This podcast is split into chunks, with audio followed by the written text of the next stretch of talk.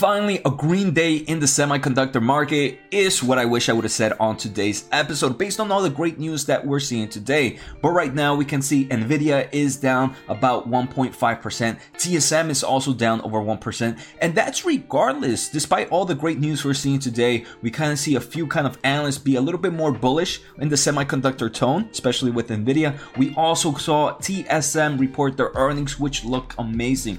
So what's happening? Let's take a closer look in today's episode. If this is your first time here, make sure to hit the thumbs up, make sure to hit the subscribe button, check out the pinned comment for free Discord, free newsletter, and a lot of great investing links. So let's get started. Okay, as I am recording today's episode, we can see TSM is down about 1.9%, Nvidia is also down about 1.8%. And again, we previously been hit with a lot of downgrades from analysts, but in the past few hours, in the past day or so, we've kind of seen a little bit more bullish tone. So we can see yesterday, April 13th, an analyst from New Street upgraded Nvidia to a buy from neutral with a price target of $280. And this is following the bullish tone that Bank of America securities analyst mentioned a few days ago how there is this is pretty much an overdone slowdown in the consumer gaming market. The analyst does believe that there could be potential headwinds for the gaming market, but believes that they could be offset by data center professional visualization strength. And this is something we've been talking a lot in this channel where yes, I do believe we might see kind of some headwinds in the gaming market,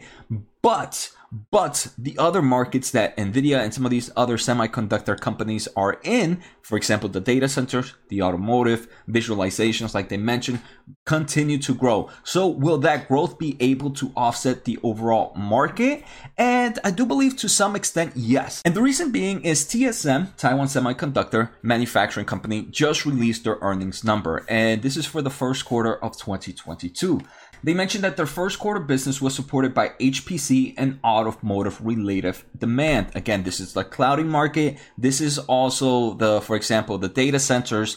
And more importantly, they mentioned the auto market. They do believe that the second quarter of 2022, they expect their business to continue to be supported by those similar markets, partially offset by smartphone seasonality. So it, just right off the kind of the people that are in the front line here are saying that yes, automotive market is going like crazy. The um, clouding, the data center market is still improving dramatically. Maybe we're seeing a bit of a slowdown in consumer goods like smartphones. I want to thank the Motley Fool for sponsoring this video and keep listening for this great offer we have for the community. The Motley Fool is a company that provides investing insight and stock recommendations for investors of all skill sets and risk levels. You all know how much I love researching new stocks and trying to find the next best investments. So I'm proud to partner with the Motley Fool to bring you a discount for one of my favorite services the Fool offers, the Motley Fool Stock Advisor. Go to fool.com slash Jose to sign up and get access to a ton of expert stock picks.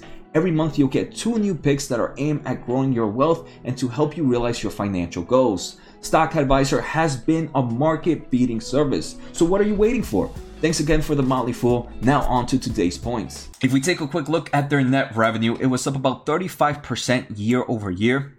Amazing growth there. And it was up 12.1% quarter over quarter. So we can see revenue is growing at very impressive levels. But we're also seeing the cost of semiconductors kind of increasing. And we want to make sure that the net profit for uh, net profit margins for TSM continues to be high. And it does. They mentioned for this quarter was about 41.3. That was about 2.7 percentage points higher than same time last year and about 3.4 percentage points higher than last quarter. So not only are they growing revenues, they're also improving their overall margins. We can see their overall tech technology, um, 50% of the products that they send are in their advanced nodes, which is 7 nanometers or lower. 7 nanometers is about 30%. For those not familiar, 7 nanometers, this is where the current Ryzen processors are being built in. This is where current some of NVIDIA's current graphics cards are being built in.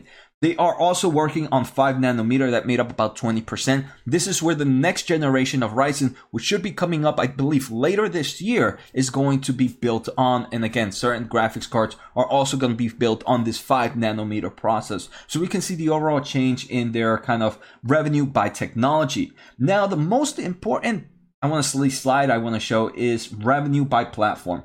HPC, which considers data centers, cloud servers, uh, what else? Uh, cloud providers and just your normal computing stuff. That makes up 41% of total revenue. And that was up 26%. So I do believe this is going to be a great quarter for some of the big cloud providers like AMD, like Nvidia.